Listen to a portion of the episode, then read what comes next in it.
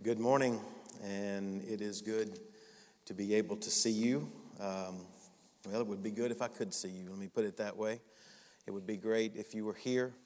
Uh, it, this is our fourth Sunday being here in this room that is virtually empty, and um, uh, but I'm, I'm grateful for all of you who have joined us uh, online, and uh, we are glad that you are here. I don't want to echo what both Will and Ted have already done and welcome you to our, our live stream of this service on this Palm Sunday.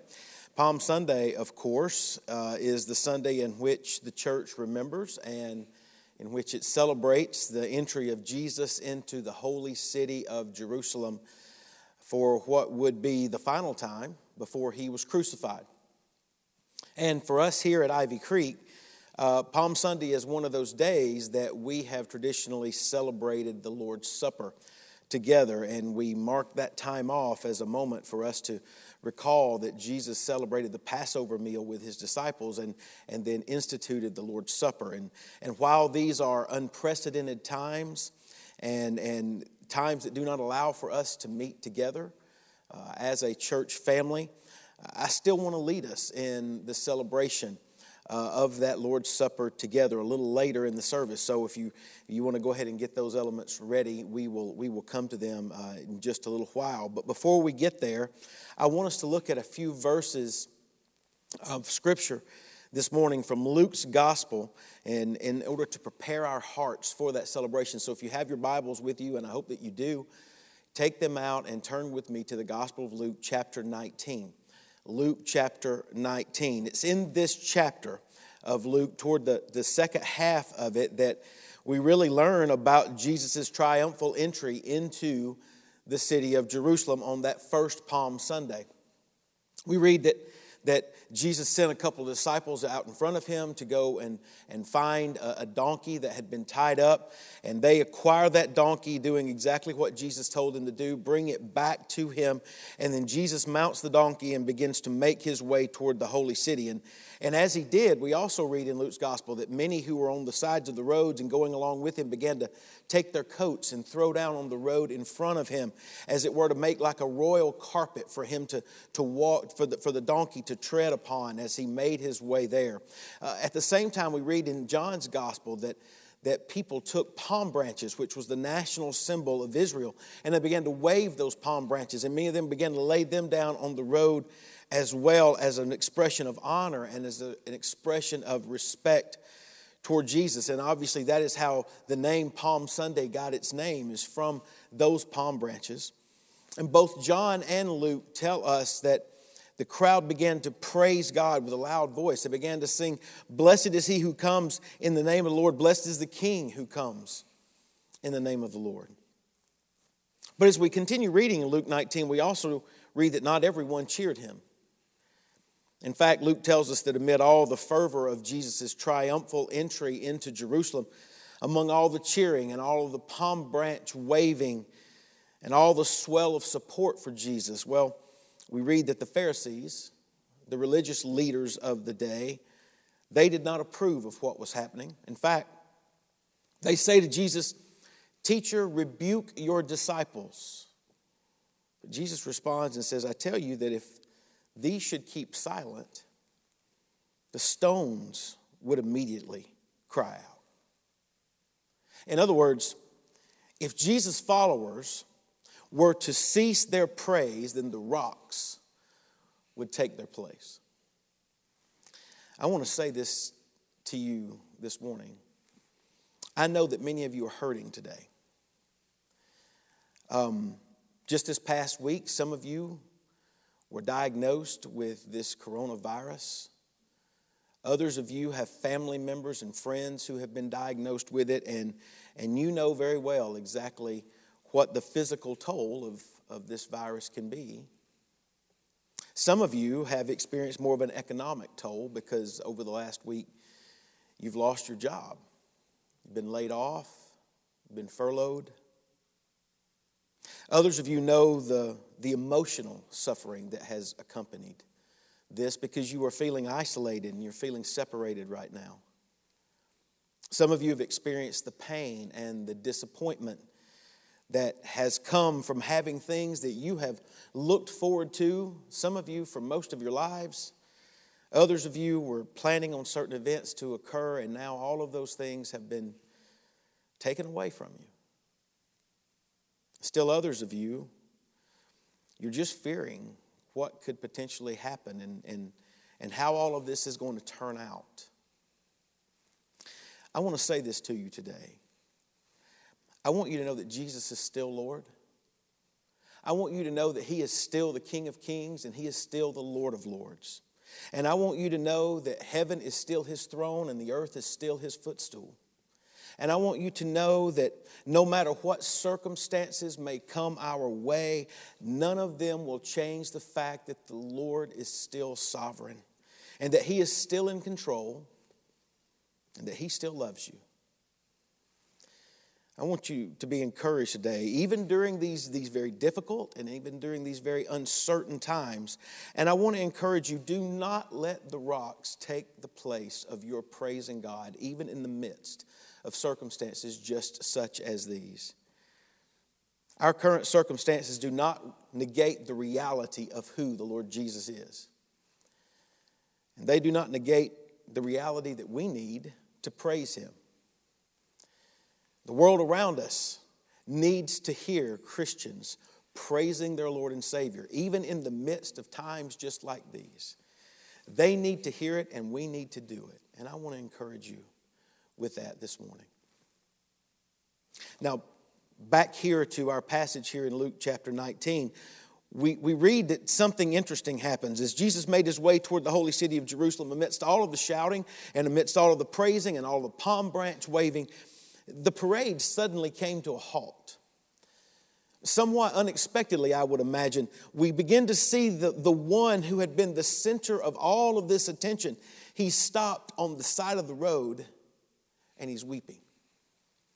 In fact, this scene, along with the very next one that Luke tells us about, in which Jesus goes into the temple and, and drives out the money changers, both of these examples, I believe, are stark examples that show us the depth of the passion of Jesus. In fact, that is what I want us to focus our time thinking about this morning as we prepare our hearts to partake of the Lord's Supper. I want us to consider the passionate love of Jesus and focus our attention beginning in verse 41 down through verse 46 of Luke chapter 19. And then we're going to move over and read from Luke chapter 22. But if you've got your Bibles there, begin reading with me in verse 41 of Luke chapter 19. Now, as he drew near, he saw the city and wept over it, saying, If you had known, even you, especially in this your day, the things that make for your peace, but now they are hidden from your eyes. For days will come upon you when your enemies will build an embankment around you and surround you and close you in on every side and level you and your children within you to the ground. And they will not leave in you one stone upon another because you did not know the time of your visitation.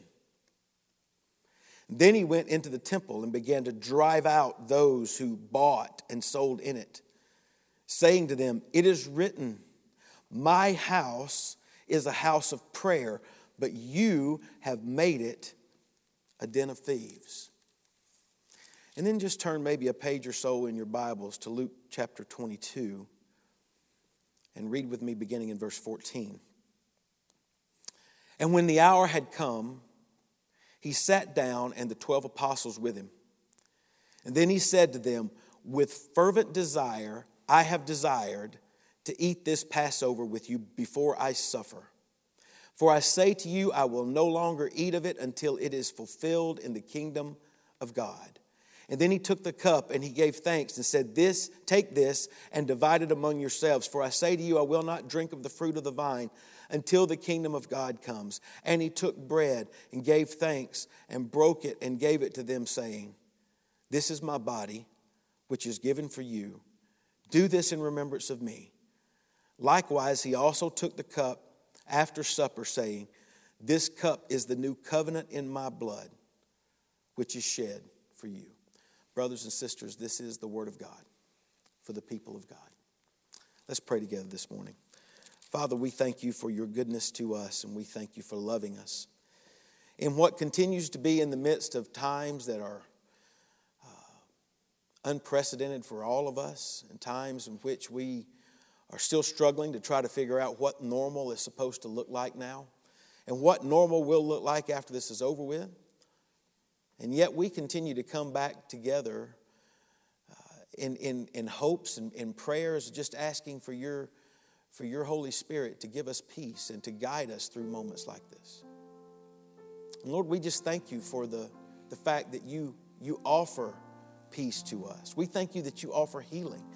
We know right now there are members of our own congregation who have been diagnosed with this COVID 19 virus.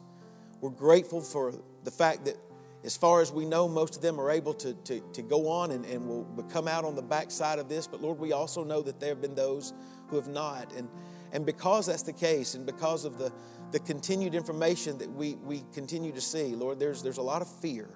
But I pray that today you would steal our hearts and help us to recognize that you are still sovereign. You're still God. And while we may be upended by all of these things. And while our lives have been certainly been given all kinds of, of speed bumps that we've had to hit, and, and many of us have had to put things on pause, we recognize that there is nothing like that with you. You're still the same yesterday and today and forever. So we come before you this morning acknowledging that. And we come before you this morning opening our hearts up to you and asking for you to speak to us through your word this morning for your glory and for our good. In Christ's name, amen. So, in that first scene that I read for you from, from Luke 19, Luke paints sort of a, a completely different kind of picture from what we, we might normally think about of the triumphal entry of Jesus into Jerusalem. As I mentioned, the crowd on the road were, were shouting and they were waving their palm branches and they were throwing down their coats in front of Jesus and they were celebrating. But Jesus, on the other hand, as we see beginning in verse 41, well, he's weeping. In fact, as one has said, the triumphal entry was for Jesus a, a tearful entry. In fact, as we, we consider the passionate love of Jesus this morning, we see it demonstrated, we see it displayed for us through his weeping over Jerusalem. In fact, that's the first point that I want you to see on your outline that was emailed out to you earlier this week. If you're taking notes, just note this with me. The loving passion of Jesus is displayed through his weeping over Jerusalem. There was this spot on, on the road that Jesus was traveling, and, and, and and allowed him to pause and to take time to, to, to look down over the city of Jerusalem.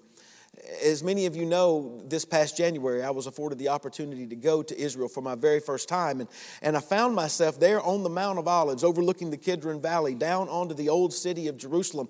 And, and, and it was this spot that offers this tremendous view of where the temple would have once stood. And now it's where the Dome of the Rock sits. And you can see the embankments and you see the walls that were built around there. And you can see the gates in which Jesus would have traveled. And I can imagine in my mind's eye Jesus sitting there atop this donkey and he, he's staring down upon that city. As he stared at her, the tears began to well up in his eyes and, and began to stream down his cheeks. And his, his shoulders then began to shake with grief and he began to weep. Warren Wiersbe, he, he, uh, he notes that this is the second time that we've been told that Jesus wept. The first time occurs in John chapter 11 when Jesus wept at the tomb of Lazarus. But what's interesting is that John uses a different word than Luke uses here. John uses a word that simply means that he cried, he shed tears. Luke, on the other hand, uses a word that implies a loud wail. In fact, Wiersbe states that at the tomb of Lazarus, Jesus wept quietly, but here he uttered a loud lamentation like one mourning over the dead. And the question is why? Why was Jesus weeping? Why was he sobbing almost uncontrollably as he, as he looked down over the city of Jerusalem? Certainly, we can say that this was a demonstration of his, his passion. It was a, a passionate outpouring of grief But grief over what specifically? Well, in, in verse 42, we have our first clue. As he looks over the city of Jerusalem, Jesus cries out, If you had known, even you, especially in this your day, the things that make for your peace, but now they are hidden from your eyes. What becomes clear from Jesus' words is that he was not weeping out of fear over what he was personally facing. He was not suddenly given over to self pity. Rather, Jesus is weeping out of a compassionate love for the lost sinners who, who could not, or really, probably better translated, would not see who he was. He, he knew that the city of Jerusalem was filled with people who refused to recognize his true identity as Savior. And as the Apostle John would go on to write in his gospel, Jesus came to his own, but his own would not receive him. And the reason they would not receive him, as we go on to read in John chapter 3, is because they refused to see him for who he was. And Jesus wept as he looked over that vast city of people because he understood the reality that the scriptures make plain, the reality that recognizing and trusting in Jesus to be Savior and Lord is what is absolutely necessary in order to be saved. And Jesus wept passionately because he loved Jerusalem and he loved its inhabitants, and because he knew that he was her only hope for peace. Yet the eyes of the people remained blinded, and he remained hidden from them. But that first reason for his passionate weeping gives way to a second one that we see in verses 43 and 44. You see, what Jesus says next reveals to us that he knew just how much this city and its inhabitants would suffer for rejecting him. And it broke his heart. He says, he says, For days will come upon you when your enemies will build an embankment around you and surround you and close you in on every side and level you and your children within you to the ground, and they will not leave in you one stone upon another because you did not know the time of your visitation. We know, according to history, that in 70 AD, Jesus' prophecy was fulfilled. The Romans laid siege on the city of Jerusalem. The stones of its city were torn down. The temple was destroyed. The streets ran with blood. 600,000 Jews were slaughtered and thousands more were taken captive. And the final verse there in verse 44 tells us why that occurred because you did not know the time of your visitation. In words of I.H. Marshall, who has commented on this, he says, The visitation that Jesus speaks of here was intended to be the occasion of salvation, but because it went unrecognized, the same visitation became the basis for a judgment yet to follow. And what Jesus does here is important. And you and I must not miss two essential points of application. You see, first of all, we must recognize that a failure to trust in Jesus as Savior and Lord will result in judgment. Just as judgment was promised to Jerusalem. Jesus promised that her enemies would not leave one stone upon another because she did not know the time of her visitation. And what you must realize is that if you do not place your faith in Jesus and if you do not honor him as your Lord, then judgment will eventually come upon you, just as it did upon the people of Israel. And it is that conviction that leads us to the second point of application. You see, for those of us who do profess that Jesus Christ is our Lord and our Savior, then His example and His compassionate love for the lost in His day should teach us in our day to mourn for our world that is lost in sin. J.C. Ryle, he has written this. He says, We know but little of true Christianity if we do not feel a deep concern about the souls of unconverted people. A lazy indifference about the spiritual state of others may doubtless save us much trouble. To care nothing whether our neighbors are going to heaven or hell is no doubt the way of the world. But this attitude, says Ryle, is very unlike Christ. Let me ask you Does this portrait of the passionate love of Jesus, does it confront you? Like him, do you weep over the lostness of a family member or a, a friend or a neighbor or a coworker or your community or your nation or your world? Based upon this passage and upon the testimony of Scripture, all who do not recognize Jesus as their Savior and Lord will suffer great loss in the judgment. And Jesus weeps passionately over the lost. How affected are you by his example? Now, as you ponder that question, I want you to consider with me at the same time the very next section that Luke tells us about, because at some point, after the processional into Jerusalem continued, we read that Jesus went into the temple courts.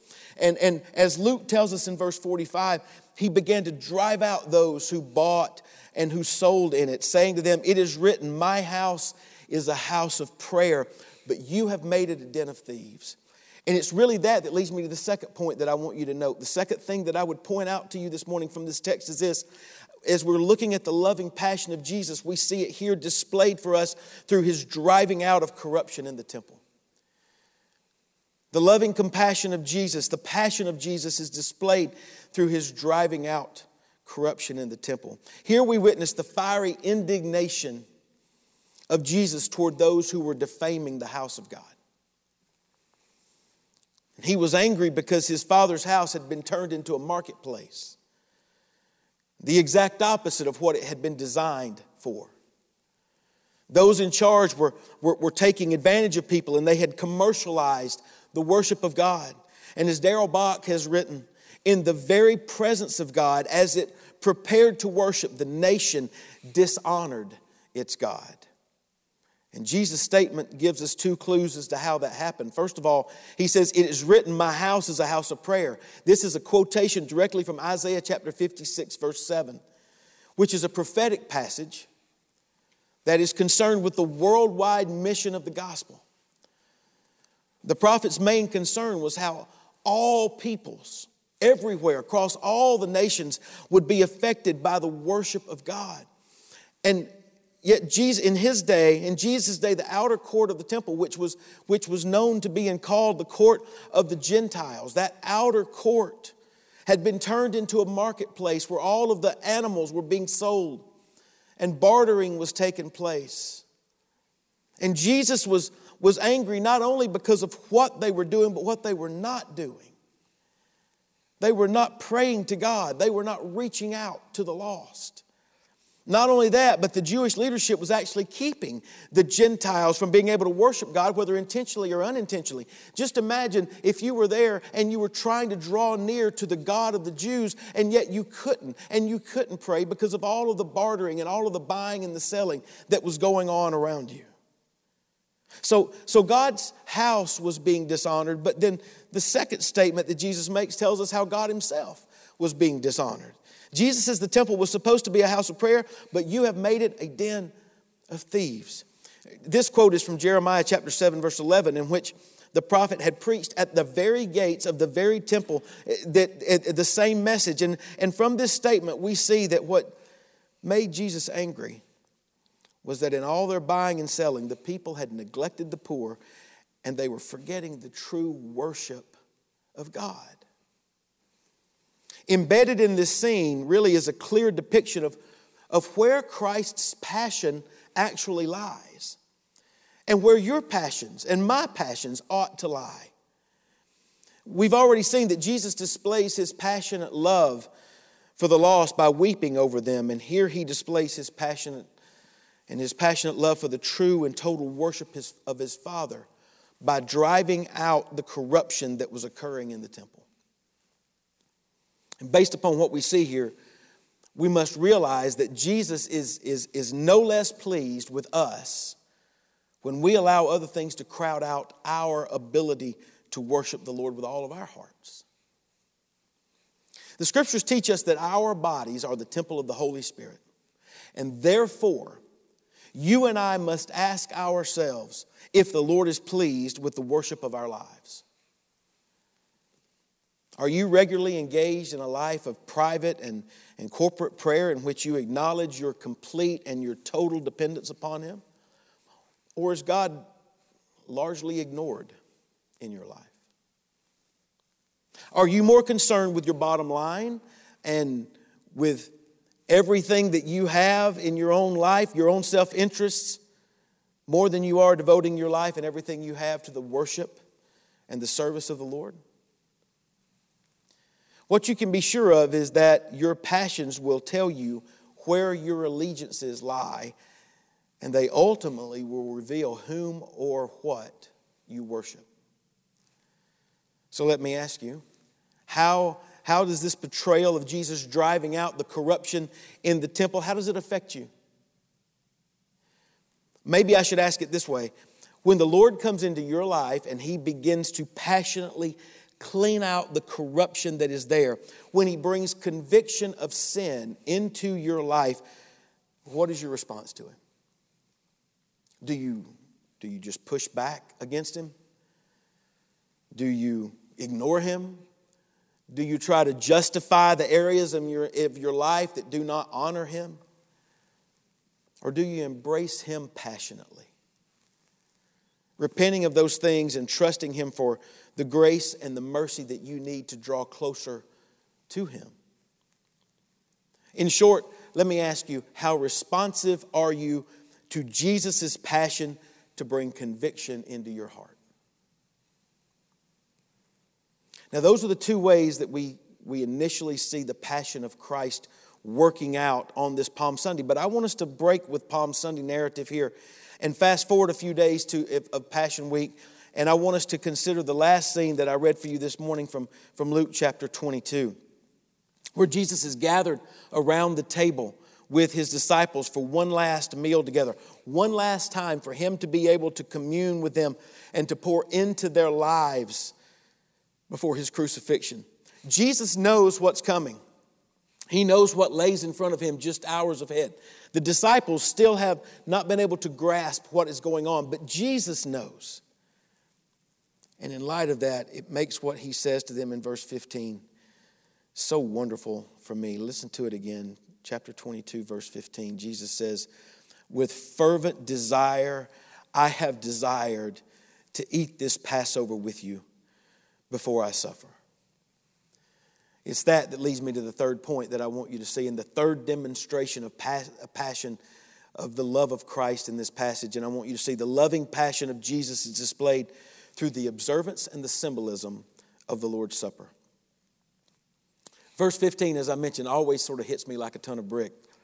Um, I know that Jesus knew what was coming and I try to place myself in the same position. If I knew what Jesus knew, if I knew that my future held for me what Jesus knew his future held for him, would I be so fervently desiring to celebrate the Lord's Supper and celebrate Passover, as it were, with, with disciples? Would, would, my, would my life be pouring outward toward others, or would I be more concerned about myself?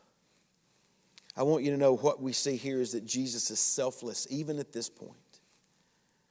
I love the way the New King James translates this verse because he says, it says there, with fervent desire I have desired to eat. That accurately that accurately gets, gets the, the Greek and helps us to understand it because in the Greek the word appears twice the desire of, of what he wanted to do. It's the repetition of that word that communicates Jesus' passion, it communicates his heart and his love for his disciples.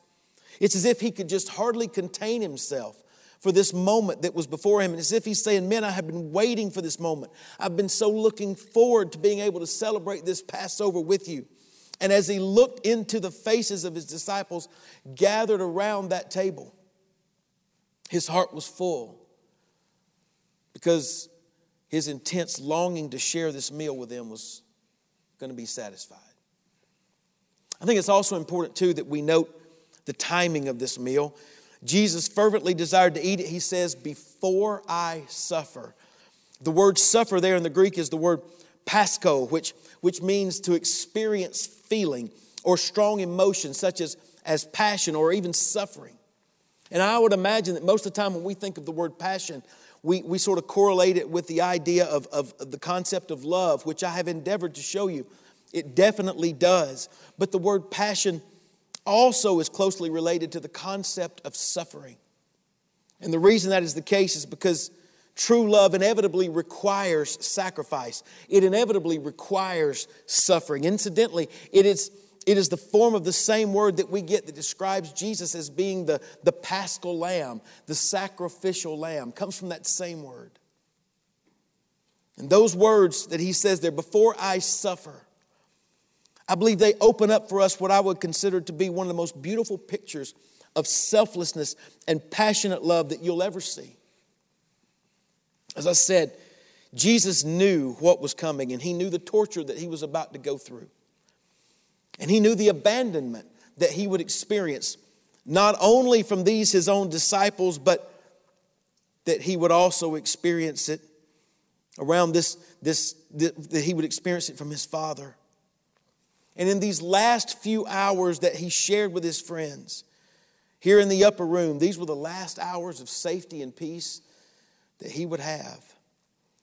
And yet, rather than being self consumed and focused on his own interests, and what was about to happen to him, Jesus demonstrates compassion and selflessness. And with only hours to live before he would be mercilessly beaten and crucified, Jesus desired with a fervent desire to share one last meal with his disciples and to pour into them one last time. And it was at a certain point in this meal that Jesus takes the bread, which was always a part of the Passover celebration, and he, he gives thanks for it, and he breaks it, and he distributes it to all of his disciples, and he says to them, This is my body, which was given for you. Do this in remembrance of me. And when Jesus says this, we should not assume that he was in some way speaking literally. He was not saying that the bread was identical to his physical body. After all, Jesus was standing there physically in front of his disciples. They certainly would not have understood Jesus literally here. Rather, what Jesus was saying is that his, the bread that he passed to them represented or signified or symbolized his body. And just as bread is basic to life, just as we cannot live without our daily bread, Jesus was saying that the daily nourishment that we need spiritually will come only from Him. And also note with me the substitutionary language that Jesus uses. He tells them that this bread represented His body, which is given for you. And when He said this to His disciples, Jesus was already looking toward the cross, what He would do for them there. Jesus was speaking of Himself as a saving sacrifice. He would give Himself for His disciples and for us dying in our place to pay the death penalty that we deserve for our sins. And as believers, when we say that Jesus died for us, we are saying something more than simply He died for our benefit. We are declaring that He died in our place, that in His passionate love for us, He suffered the death that we deserve to die. The spotless, sinless Son of God forfeited his life so that you and I might gain ours. And then Jesus told his disciples, Do this. In other words, eat this bread. And whenever you do it, do it in remembrance of me. Coming to the table of the Lord and, and eating the bread that symbolizes the body of Christ reminds us that Christ died in our place. And our confession is, He died for me. And so, if that is your confession this morning, and if your testimony is that you have trusted in the Lord Jesus to be your Savior, then I invite you to take the bread that you have there with your, in your homes and eat with me as we remember the passion of the Lord Jesus for us. He took the bread and he broke it and divided it out among those. And he said, Take, eat. This is my body given for you.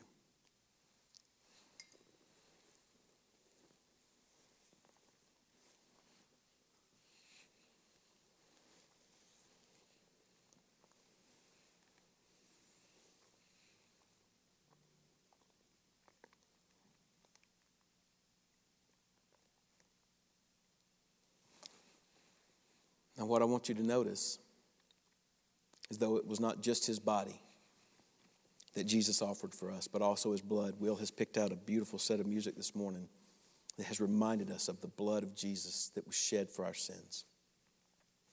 And according to verse 20, the blood of Jesus is signified by the cup of the new covenant. And what we recognize is that, like the bread, the cup signified Christ's sacrificial death on the cross. In other words, the wine did not become the blood of Christ, rather, it served as a representation of his blood. And what Jesus tells his disciples, and what we must understand, is that the blood was once and for all the atonement for sin shed by our Savior. The Jewish sacrificial system, which was still in place during the time of Christ, a sacrificial system in which sheep and goats were continually sacrificed on the altar for the continual sins of the people. Well, Jesus says that with his sacrifice and with the shedding of his own blood, well, that old sacrificial system was done away with. It was fulfilled in Jesus. And what Jesus emphasized with the institution of the Lord's Supper is that it was his blood that would establish the new covenant. But also notice that the repetition of the, the substitutionary language, once again, this cup is the new covenant of my blood, Jesus says, which is shed for you.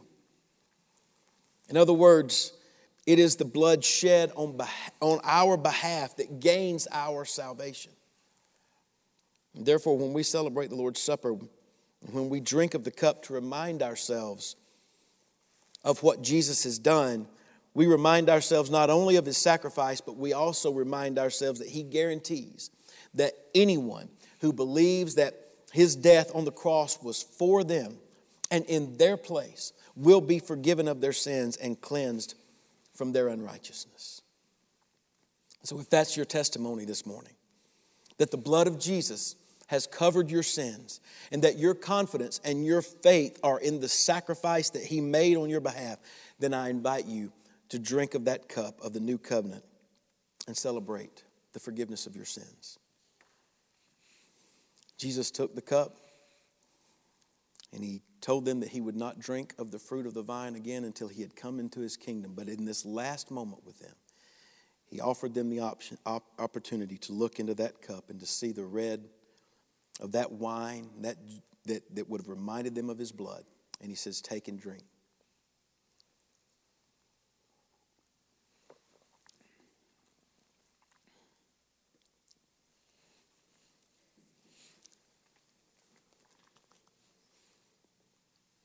So, in these three acts this morning, we've been shown the passionate love of Jesus. He demonstrates it to us through his weeping over the lost who faced eternal judgment apart from his salvation. He demonstrates it through his passionate zeal for the worship of God and by driving out the corruption that impedes that worship. And he demonstrates it to us through the observance and the substitutionary symbolism of the Lord's Supper. And it is that that leads me to my sermon in a sentence this morning, which is this It is only through the passionate love of Jesus who weeps over sinners and brings conviction to our hearts and sacrifices himself in our place that we can be saved and made right with God. And what I want you to know is that it's my prayer that the passionate love of Jesus resonates with you this morning. Perhaps you've never really considered the love that the Lord has for you. Maybe you've never considered it in this way. Perhaps you've not thought of Him much at all. Or if you have, perhaps your thoughts have always been that He's just sort of this distant and angry God that doesn't care and is just angry with you what I hope that you have seen today in these three acts is that Jesus demonstrates what Peter declares in 2 Peter 3, verse 9, that the Lord is long suffering toward us, not willing that any should perish, but that all should come to repentance. Listen, if you have never trusted in the Lord Jesus to save you, and you would like to talk with a pastor about that, if you would like for someone to pray with you and be able to explain to you what it means to become a Christian and become a follower of Christ, I want to remind you of that phone number that Ted gave out earlier in the announcement time. You can dial 470 238 8862. 470 238 8862. And you can leave a message, and that message will prompt the pastors of the church, and someone will be back in touch with you shortly. You can also use that digital response card that should be there that you can use from uh, our website. We'll be glad to contact you. If you will fill that out and submit that, someone will be back in touch with you. And we want to talk to you about what it means to follow Christ and what the next steps should be. For those of you who are believers, those of you who have trusted in Christ to save you, then, then let me ask you who has the Lord placed upon your heart to weep over because they're lost? Who are you praying for to come to Christ? If we're going to follow Jesus, if we're going to emulate his life, then we must develop a passion and we must develop a zeal for the lost, just like Jesus had. That passion in your life may begin by you asking the Lord to reveal and to identify someone to you that you can begin praying for so that they will come to know him. The reality is is that all who die without having placed their faith in Jesus will face a horrible and sure judgment. And as believers, we must do all that we can to reach them with the passionate love of the gospel of Jesus Christ. And as believers, we must continue to allow the Lord to purify our hearts and to bring conviction into our lives where we have disobeyed and dishonored Him. So the Lord Jesus desires to be just that. He desires to be Lord of our lives. And in his passionate love for the Father and in his zeal to see his Father honored in our lives, he will drive out the corruption in our lives that impedes the Father's honor and worship. And I want you to know rather than chafing at that, rather than resisting it, we should receive it with grateful hearts, knowing that He is passionately loving us. It is only through the passionate love of Jesus who weeps over sinners and brings conviction to our hearts and sacrifices Himself in our place that we can be saved and made right with God. Brothers and sisters, this this is the Word of God, and it is for the people of God. Would you pray with me? Father, I thank you for this word today, and I thank you for the opportunity to be able to once again celebrate this Lord's Supper that reminds us so much of the sacrifice that you have made on our behalf. It reminds us of our need because of our sin. It reminds us of the love that that drove Jesus to the cross. It reminds us of the love that, that He still has for us, even as believers, to continue to bring conviction of sin into our lives. My prayer this morning is that all across the area, for as far as this service is able to reach, that men, women, boys, and girls would sense the passionate love of Christ reaching out to them. And that perhaps for the very first time today, there will be some who will respond to that love by confessing their sins, repenting of those sins, turning and, and running toward you with all of their hearts and with all of their minds. And I pray that you would give us the opportunity to be able to pray with them. We thank you for your love for us, and we thank you for this celebration and this, this time of Passion Week upon which we are about to embark. Continue to use this time to impact our lives for the, for the gospel and for the glory of our Savior. We pray in Christ's name. Amen.